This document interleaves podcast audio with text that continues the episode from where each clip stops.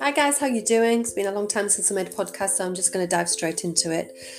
And I'm going to go on the really common subject of your mind, managing your mind. And today I'm just going to remind you about monitoring your thoughts. So, what I know for sure, because the job that I'm in and the work that I do, the people that I work with, all have one thing in common, just like me and probably just like you we give so much airtime to um, problems and to worries and to fears and to the what ifs and the shoulds and the coulds and the musts and the all the stuff that um, depletes our energy.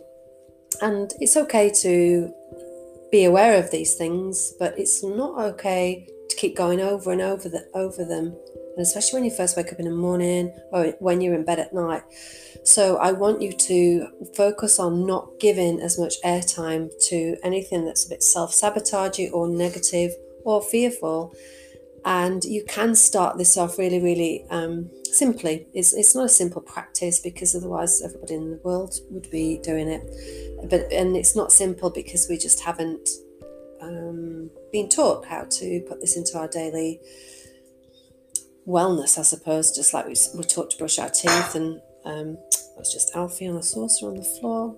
Um, we are not taught to do this, so let me get to the point. Watch your mind where it's wandering, watch what you're focusing on, and stop giving airtime, whether you're talking, writing, investigating, um, or just sat sulking or, or worrying over something. Um, if it's something really serious, um, talk to somebody and get help and put some action into place. If uh, uh, uh, or what's more likely to be the case is that it's something that it's just it's not even real. It's just something that you're making up. Um, it might be about someone or it might be about a situation, and your mind's just running away with yourself. So I want you to start managing your mind by checking what are you giving your energy to do what are you giving airtime for? And just ask yourself how that feels. And then start to pull back from that. It's going to feel really, really weird. This morning I woke up and my mind was a bit messy. I was a bit frustrated. The dog had woke me up. It was really cold.